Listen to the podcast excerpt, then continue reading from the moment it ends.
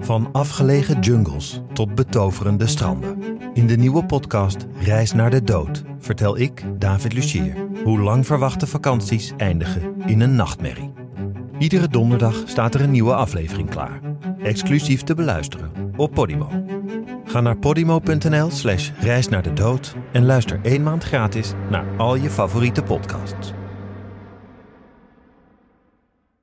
Triggerwaarschuwing. Deze serie bevat gedetailleerde beschrijvingen van criminele activiteiten en plaatsdelicten.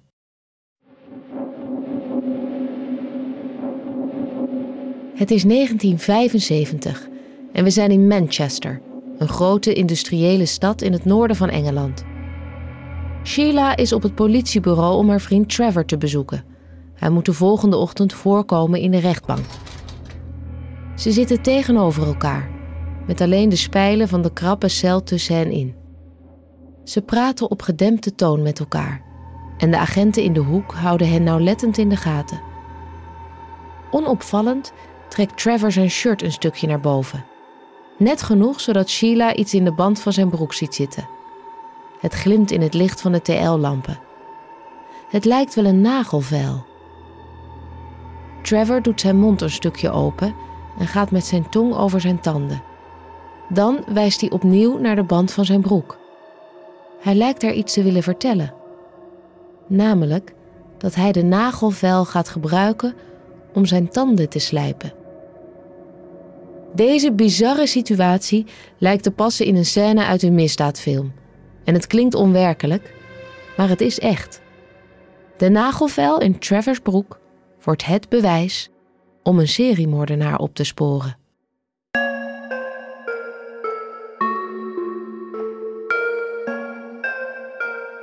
Mijn naam is Sanne Langelaar. Welkom bij Het Bewijs. Deze serie biedt een unieke kijk achter de schermen bij de meest opmerkelijke strafzaken van over de hele wereld. Luister en ontdek hoe simpele alledaagse voorwerpen het doorslaggevende bewijs werden en hielpen bij het oppakken van moordenaars. Van Podimo en What's the Story Sounds is dit Het Bewijs. Aflevering zeven, De Nagelvijl.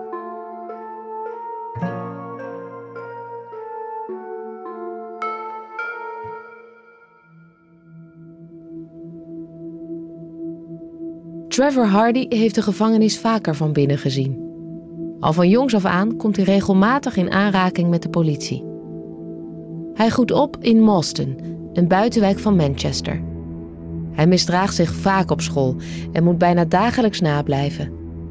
Eens in de zoveel tijd wordt hij zelfs naar een speciale kostschool gestuurd om hem wat discipline bij te brengen. Maar dat levert weinig op. Zijn wat Norse vader en hardwerkende moeder weet hij niet wat ze met de jongen aan moeten. Ze schamen zich voor de problemen die Trevor met zich meebrengt en praten daarom zijn gedrag vaak goed. Ze mijden iedere confrontatie, zodat de situatie niet nog verder uit de hand kan lopen. Colin, de broer van Trevor, doet dit ook en later zal hij toegeven dat hij dit nooit had moeten doen.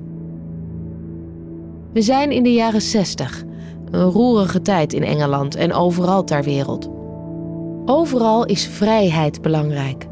Vrije liefde, nieuwe mogelijkheden en vrijheid voor het individu. Maar met die vrijheid kan Trevor eigenlijk helemaal niet omgaan. Trevor is een typische kleine crimineel. Al in zijn tienerjaren is hij ontelbaar keer opgepakt voor inbraken. Hij steelt slim en gericht. Zo kiest hij vaak voor contant geld in plaats van juwelen of andere waardevolle spullen. Die kan de politie immers vaak identificeren. In de jaren zestig heerst er een hecht gemeenschapsgevoel in de buitenwijken van Manchester. Bewoners doen hun voordeuren niet op slot, omdat ze weten dat de buren op elkaar letten. Maar zodra Trevor weer door de wijk loopt en dus weer tijdelijk uit de jeugdgevangenis is, sluit iedereen de deuren en gaan die meteen op slot. Op zijn vijftiende zit Trevor al een jaar in de cel voor meer dan twintig inbraken in Moston.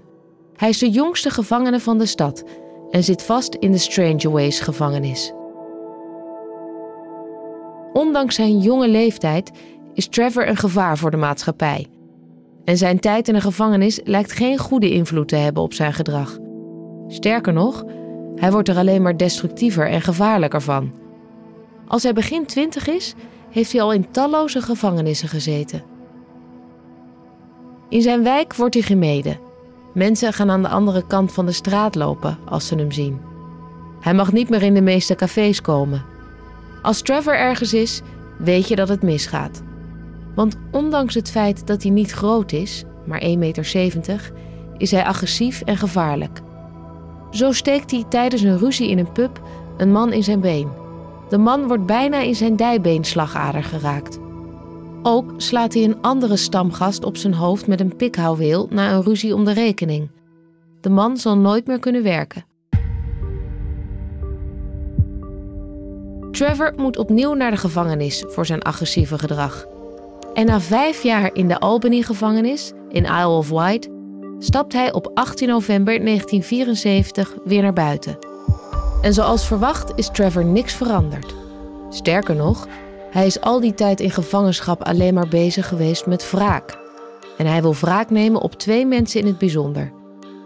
Zijn oude vriend Stanley O'Brien, omdat hij denkt dat hij hem heeft verraden bij de politie, en de veertienjarige Beverly Driver.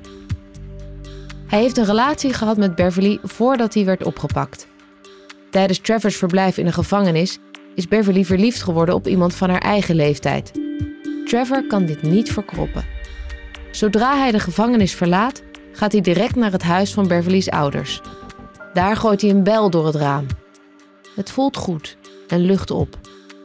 Maar hij kan zijn woede nog steeds niet bedwingen. Terwijl hij terugloopt naar huis, ziet hij iets, of eigenlijk iemand, waar hij zijn woede wel op kan afreageren. Janet Leslie Stewart is vijftien, al ziet ze er een stuk ouder uit. Ze woont in Harper Hay, een wijk van Manchester, en is lang en knap.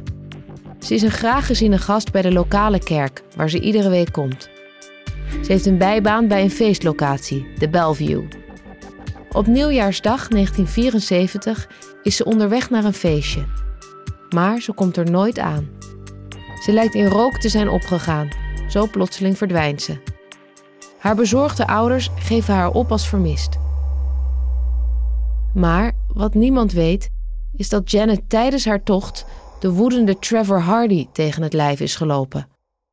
Alhoewel niemand zal weten wat er precies tussen hen is gebeurd, weten de politie en forensische onderzoekers wel dat er een mes in Janet's nek is gestoken.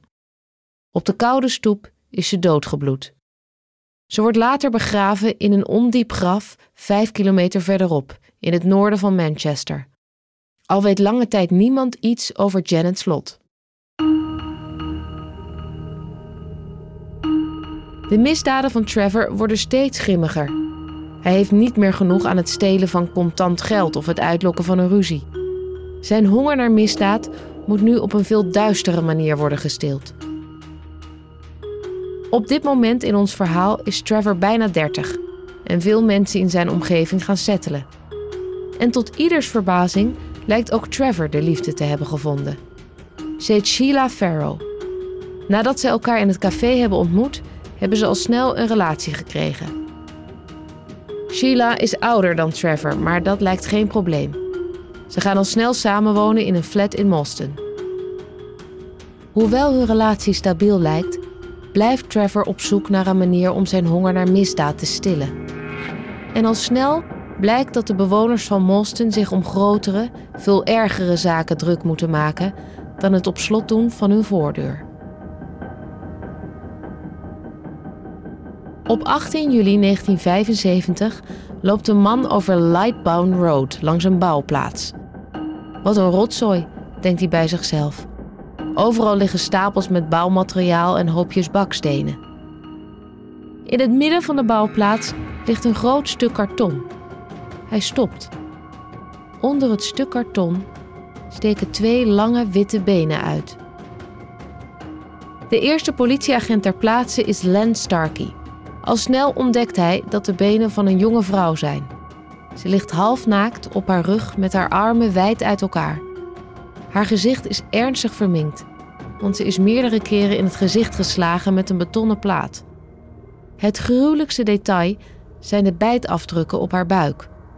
Haar tepel is eraf gebeten en achter haar oogleden zit niets meer. Haar ogen zijn eruit gehaald. De politie komt er al snel achter dat deze vrouw niet seksueel is misbruikt, maar dat het ging om bruut geweld. Manchester is een grote stad, maar toch wordt het slachtoffer snel geïdentificeerd.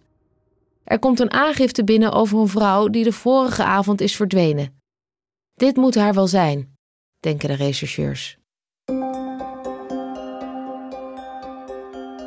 Het slachtoffer is de zeventienjarige Wanda Skala. Ze was aan het werk in een café in de stad en aan een potje pool is ze rond middernacht naar huis gelopen. Waarschijnlijk is ze op de vindplek van haar lichaam aangevallen. De bouwplaats ligt zo'n driehonderd meter van haar huis. De politie van Manchester komt snel in actie.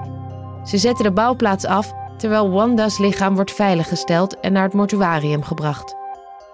Er wordt een onderzoek naar vingerafdrukken opgezet, maar er worden geen belangrijke aanwijzingen gevonden. Al snel gaan er in de stad talloze geruchten rond over wie Wanda's moordenaar zou kunnen zijn.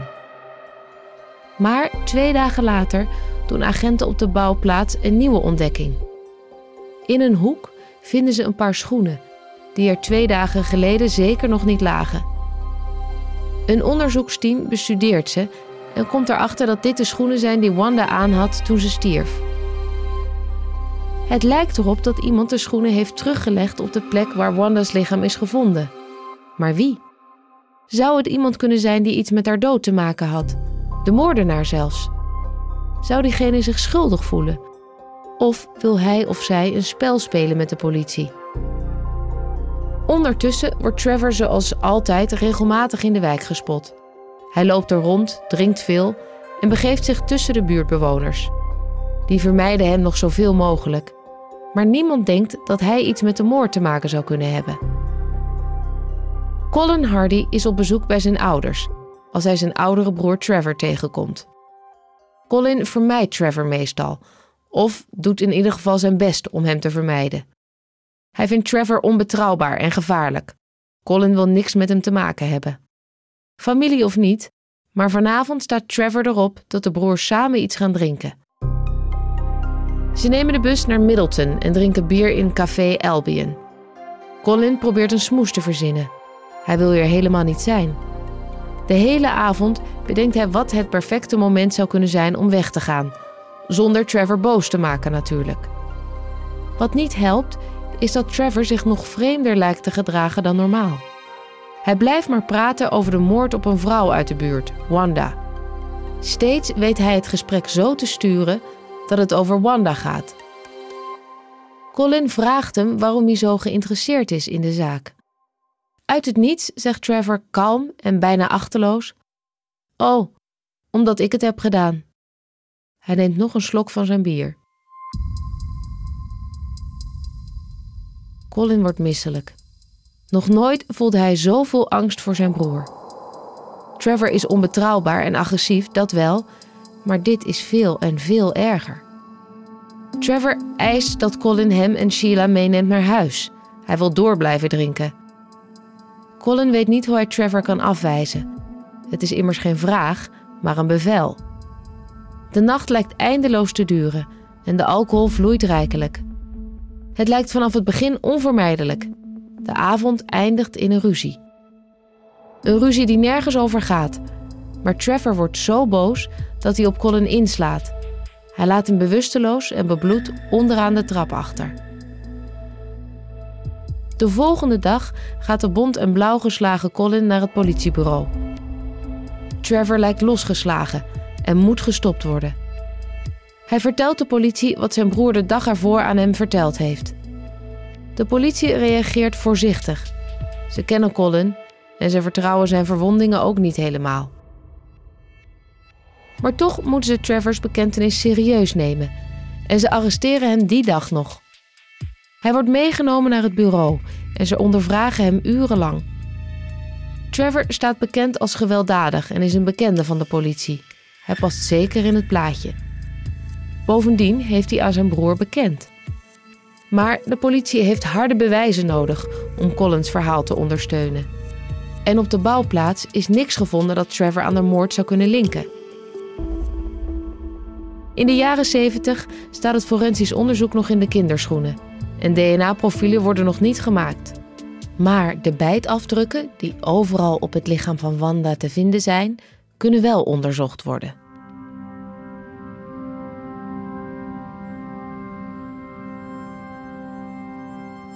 In de forensische tandheelkunde worden tandafdrukken en profielen van verdachten onderzocht om ze te vergelijken met bewijs op een lichaam. Door de bijtafdrukken op Wanda's lichaam te bekijken, kunnen de onderzoekers achterhalen hoe de tanden van de dader eruit moeten zien. Zo kunnen ze de tanden vergelijken met die van verdachten. Tanden zijn immers net zo uniek als vingerafdrukken. Maar Trevor is ook bekend met deze onderzoekstechniek. Hij vraagt zijn vriendin Sheila om een nagelvel mee te nemen tijdens haar bezoek aan het politiebureau.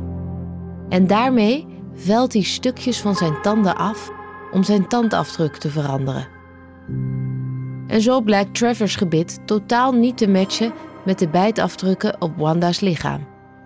Zijn tanden zijn klein en stomp. Heel anders dan de afdrukken die zoveel schade aan Wanda's lichaam hebben aangericht. Hij kan de moordenaar dus niet zijn. En Trevor blijkt ook een alibi te hebben voor de datum en tijd van de moord. Zijn vriendin Sheila bevestigt het. Trevor was de hele avond bij haar. Dus lijkt Trevor onschuldig en wordt vrijgelaten. En buiten de gevangenis kan hij nog veel meer schade aanrichten. Het is onrustig in Manchester. De moordenaar, die de Yorkshire Ripper wordt genoemd, loopt nog steeds rond in de stad. Niemand voelt zich veilig op straat. Maar ironisch genoeg verdenkt niemand Trevor. Sterker nog, hij wordt tijdelijk een lokale held als hij zijn buren redt van een woningbrand. Zijn foto verschijnt zelfs in de lokale krant. De held die zijn eigen leven had geriskeerd om een ander te redden. Het is een goede afleidingsmanoeuvre van zijn echte daden. En al snel zou blijken dat hij allesbehalve een levensredder is. In maart negentien zesenzeventig, zes maanden na de dood van Wanda, is Sharon Mosoph onderweg naar een feestje van haar werk in een dorp verderop. Na middernacht wil ze terug naar huis en wacht ze bij het busstation van Manchester op haar bus naar huis. De volgende ochtend komen haar ouders haar slaapkamer binnen en zien ze dat haar bed leeg is en dat het onbeslapen is. Ondertussen is zes kilometer verderop een melkboer aan het werk. Op deze koude morgen ziet hij iets heen en weer deinen in het ijskoude water van het kanaal. Hij komt dichterbij en beseft dat het het lichaam is van een jonge vrouw. Door de kou van de afgelopen nacht is haar lichaam deels bevroren in het ijs. Net als Wanda is deze vrouw toegetakeld en half naakt. Ze blijkt gewurgd met haar eigen panty. En net als Wanda zit ook Sharon onder de bijtafdrukken. Het nieuws van de moord bereikt de gemeenschap al voordat de ouders van Sharon haar als vermist hebben opgegeven. Zodra ze horen over de jonge vrouw die dood is gevonden in het kanaal, wordt hun ergste angst bevestigd. Sharons vader Ralph haast zich naar het water, dat maar tweehonderd meter van hun huis is. Hij weet al wat hij daar gaat vinden. De onderzoekers staan voor een raadsel. Het lijkt erop dat het slachtoffer opnieuw gebeten is door haar aanvaller. Maar het lijkt ook alsof de moordenaar heeft geprobeerd de bijtafdrukken te verbergen. Waarom? De politie komt tot een pijnlijke realisatie. Een identieke moord. Allebei in het noordoosten van Manchester. Slachtoffers van eenzelfde leeftijd. Dit lijkt het werk van een seriemoordenaar. Ook de lokale pers trekt deze conclusie. En de kranten staan vol met het nieuws over de moorden. Maar de politie staat voor een raadsel. Hoewel het patroon overeenkomt met die van een seriemoordenaar, zijn de bijtafdrukken op het lichaam compleet anders. Er zouden toch niet twee moordenaars aan het werk zijn? De paniek in Manchester bereikt een hoogtepunt. In de volgende weken worden meer dan drieëntwintigduizend mensen op straat gefouilleerd. Iedereen die er maar enigszins verdacht uitziet, wordt staande gehouden. Vrouwen durven niet langer in het donker over straat. Maar toch kan Trevor Hardy zijn gang gaan. In een nachtclub in Manchester voelt de eenentwintigjarige Christian Campbell haar voeten wegglijden over de vuile tegelvloer. Ze wordt gewurgd en ze voelt dat het langzaamaan zwart wordt voor haar ogen. Na een kort gesprek aan de bar heeft de man haar gevolgd naar het wc-hokje. Hij heeft haar hard op haar hoofd geslagen en probeert haar nu te wurgen met zijn blote handen. Ze heeft in de strijd door haar tong gebeten en ze weet het zeker. Deze man gaat haar vermoorden. Op het moment dat ze het bewustzijn aan het verliezen is, komen er twee vrouwen de wc in. Een seconde is het stil en dan beginnen ze keihard te schreeuwen. Christians aanvaller laat snel haar nek los. Christian valt op de grond en haar aanvaller rent de wc uit, de club uit en verdwijnt in de donkere straten van Manchester.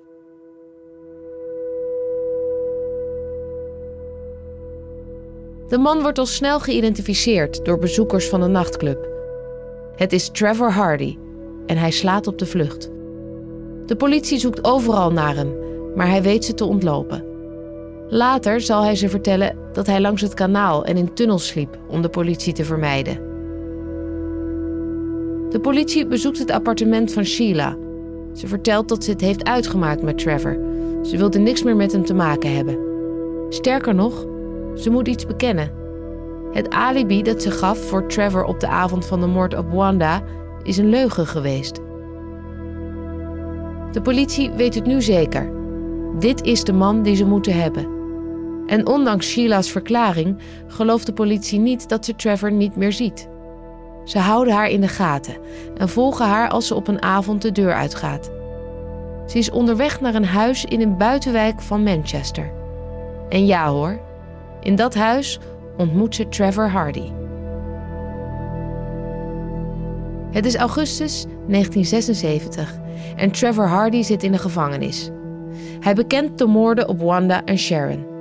Maar hij bekent ook een moord die bij de politie nog niet bekend is. De moord op de vijftienjarige Janet Leslie Stewart, die de politie alleen kent als een vermist persoon. Trevor vertelt de politie dat hij Janet in haar keel heeft gestoken en heeft begraven in een ondiep graf. Hij leidt de politie naar de locatie, ondanks dat hij er eerder voor probeerde te zorgen dat haar lichaam nooit gevonden zou worden.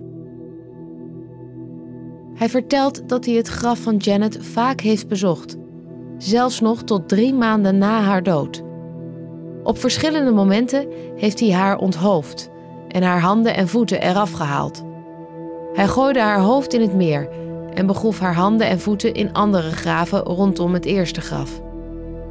De detectives die op de zaak zitten krijgen zo meer inzicht in de zieke geest van deze seriemoordenaar. Hij heeft zijn slachtoffers als vuil behandeld, maar is wel open over de details en omstandigheden van zijn moorden.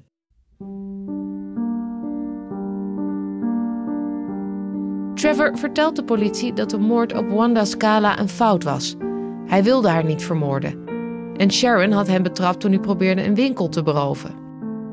Ook bekent hij dat hij Janet's ring van haar vinger had gehaald en aan een ander meisje cadeau had gedaan. Ook bewaarde hij de bebloede kleding en de tas van Wanda als trofeeën in zijn huis. Trevor geeft toe dat zijn bijtfetish seksueel gemotiveerd is. Maar na de moord op Sharon realiseerde hij zich dat zijn bijtafdrukken hem herkenbaar maakten. Zijn nieuwe gevijlde gebit zou matchen met de afdrukken op zijn slachtoffer. En hij kon de afdruk van zijn tanden niet opnieuw veranderen. Dus, midden in de nacht, ging hij terug naar het kanaal en dook hij het donkere, koude water in. Met een klinknagel probeerde hij Sharons lichaam verder te verminken, in de hoop dat niet gezien kon worden dat hij ook haar tepel eraf had gebeten. Het is een schokkende bekentenis, maar deze ontboezemingen zorgden er wel voor dat deze gek eindelijk van de straten zou blijven. In augustus negentien zesenzeventig dient de zaak tegen Trevor Hardy. Ondanks zijn bekentenis tegenover de politie heeft Trevor zijn verhaal al talloze keren veranderd. Hij stelt dat hij psychisch ziek is en dat hij daarom zijn daden heeft begaan. Hij was ontoerekeningsvatbaar, zo verklaart hij. De twaalfkoppige jury luistert aandachtig naar alle aanklachten. Dagenlang bekijken ze al het bewijs. Zo horen ze ook over de nagelvijl die hij via zijn vriendin de cel insmokkelde. Hoe hij zijn tanden korter velde om niet als moordverdachte in zicht te komen. De bewaker die de nagelvijl vond en innam had geen idee wat er met het wapen gebeurd was. Sheila bekent dat zij betrokken was bij het smokkelen van de nagelvijl. En ze benoemt het moment waarop Trevor met zijn tong over zijn tanden was gegaan. Hij had aan haar bekend wat hij ging doen. De jury hoort alles aan en komt snel tot een conclusie. Ze verklaren dat Trevor schuldig is aan alle drie de moorden. Hij wordt veroordeeld tot drie keer levenslang.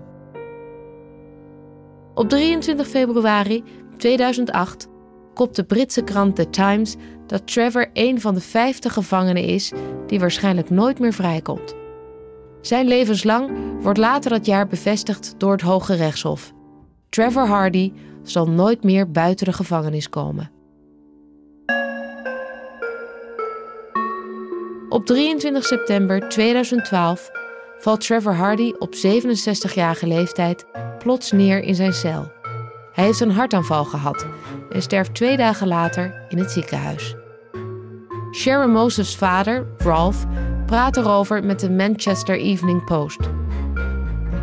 Mijn familie en ik vinden dat dit het beste is dat ons ooit is overkomen. Alsof we de loterij hebben gewonnen. We hebben een groot feest gegeven om zijn dood te vieren. Het voelt als een last van onze schouders dat we nu weten dat hij niemand meer pijn kan doen. We zullen dit nooit kunnen vergeten. Het maakt je van binnen kapot. Wat hij heeft gedaan is een koelbloedige moord. Hij was een beest. Trevor Hardy zal de geschiedenisboeken ingaan als een van de meest sadistische seriemoordenaars van Engeland. En zijn nagelvijl zal altijd bekend staan als een van de vreemdste middelen om een misdaad te verhullen.